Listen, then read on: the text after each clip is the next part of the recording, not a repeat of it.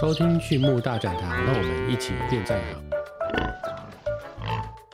各位听众朋友，大家好，欢迎来到畜牧大讲堂，我是 Max。那今天呢，我们要接续我们上次提到植酸酶的主题，我们继续把它作为一个延伸讨论的部分。上次我们有提到植酸酶的一些作用机制，跟一些挑选或是操作上需要注意的事项。那今天呢，我们就来跟大家讨论何谓潜在营养价值，那它又应该怎么被计算？首先，我们都知道哦，植酸酶呢，它会去螯合饲料中的一些微量元素。那这些微量元素呢，包含一些带正电的阳离子，比如说锌、铜、钠等等阳离子。啊，那而且呢，也会去抓住我们一些两性物质，比如说氨基酸。那借由这些方式呢，去降低我们饲料的利用效率。那尤其是钙磷哦、微量矿物质或是粗蛋白、粗脂肪等等，啊，这都会去降低我们的这个利用效率。那我们今天要跟大家谈的这个潜在营养价值，就是在我们使用植酸酶之后，哦，饲料中的植酸被植酸酶破坏之后，所释放出来的这一些哦，能被动物所利用的营养物质。所以曾经有人问过我说：“哎，奇怪，这个。”植酸酶的酵素啊，它的添加量这么低哦，一顿饲料呢可能才加几十克或是一百克左右的一个添加量，为什么它所能表示的能量值或是粗蛋白会这么的高？为什么它明明就加了那么少，但是可以去取代五公斤甚至十公斤的可能磷矿或者是钙盐等等？哦，原因就在这个地方。植酸酶它所表示的营养价值呢，并不是植酸酶这个东西本身的营养价值，而是它在破坏饲料中的植酸之后。哦，它去提升了整体的饲料利用效率，那去具体呢提升了多少样的营养价值？所以它并不是本身的，而是说它去解放，它去让这个饲料中的这些原本可以被动物所利用的东西，真的可以被动物所利用。但是在我们讨论潜在营养价值之前，我们也要去认知到一个问题：植酸酶哦，顾名思义，它是一种酵素，它是一种酶。那既然它是酵素呢，那就会一定会受到作用环境的 pH 值哦，或者是基质的浓度。哦，也就是植酸的浓度或是温度哦等等作用条件下去受到影响。所以今天我们在使用植酸酶的时候呢，就要特别特别的去注意说它的作用活性哦，并不是一个线性的变化的哦，并不是说今天我添加两倍的量，它就会有两倍的效果哦，并不是。那它会受到添加量的不同而有一个曲线型的变化。简单来说呢，我今天假设使用了五百单位的植酸酶哦，它可能可以帮我在可能肉鸡的饲料里面。我去节省六十八千卡的能量，但是如果我今天使用了一千单位的植酸酶呢？哦，它所能节省的能量会是六十八的两倍吗？哦，其实不是。哦，它可以节省的能量呢，大约呢就只有这个使用五百单位的植酸酶的大概呃一点六倍、一点七倍左右而已。啊，大概只有九十千卡的左右的节省的能量。那经由这个结论呢，我们会知道说，哦，植酸酶的作用呢，它并不是说是一个线性的累加。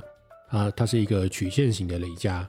那我相信哈，听到这里哦，比较敏感的听众呢，有发现哦，既然它是一个曲线型的累加，那就应该会有一个理论值的效益上限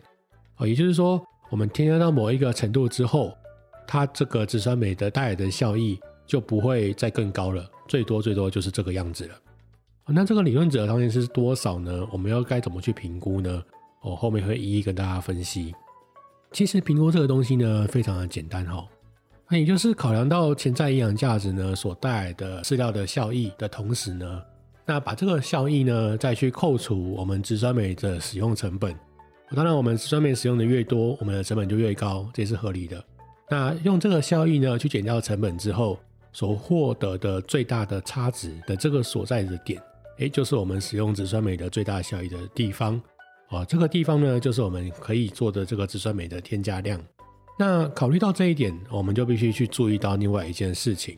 那就是不同的营养成分在不同浓度的植酸酶酵素的添加的情况下呢，啊，所能节约的趋势虽然相同啊，当然你加越多，它能节约越多。哦，但是呢，能节约的实际量呢，并不是一个线性的累加。我前面有提到。那换句话说，今天呢，我们添加五百单位的植酸酶，哦，能节约的能量值呢，大约是一千单位的植酸酶的七成，啊，顶多接近八成左右。那但是如果呢，我们把一千单位跟两千单位相比，它们在节约能量的比值来比起来来说呢，基本上是差不多的。换句话说，如果你只是想要节约能量，那添加一千单位的植酸酶跟添加两千单位的植酸酶的意义是差不多的。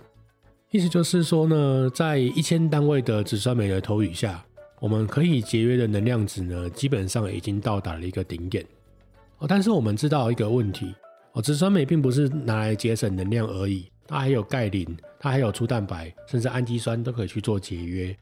哦，所以在一千单位跟两千单位的植酸酶在离氨酸的节约程度比较起来的情况下呢，哦，一千单位呢大概是两千单位的七十二趴左右。我看起来，在离氨酸的部分，啊，紫酸酶的投予在两千单位以上都还有升值的空间。那另一方面呢，我们也必须认知到，虽然植酸酶呢可以节约的氨基酸种类非常的多哦，但是呢，许多的氨基酸是非必需氨基酸，或者呢是我们一般在饲料中不会添加使用的，或是我们甚至根本就买不到的哦，找不到的一些品相。所以即使呢，它在使用紫酸酶后呢，确实在实质上有一些节省。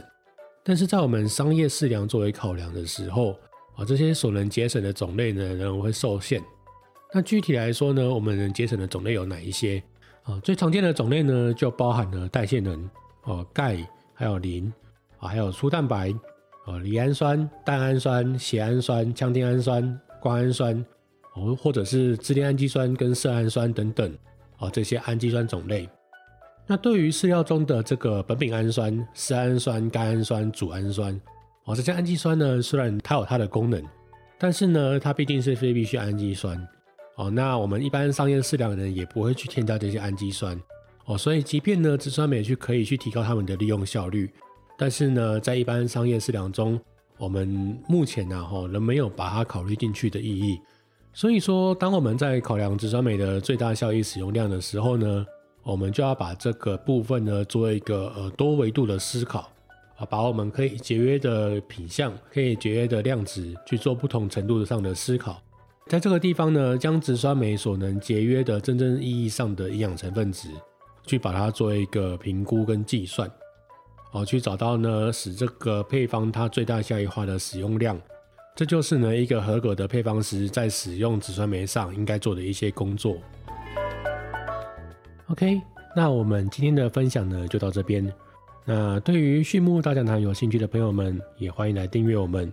有问题的话呢，也欢迎留言，或是透过简介中的 email 与我们联络。我们下次再见，拜拜。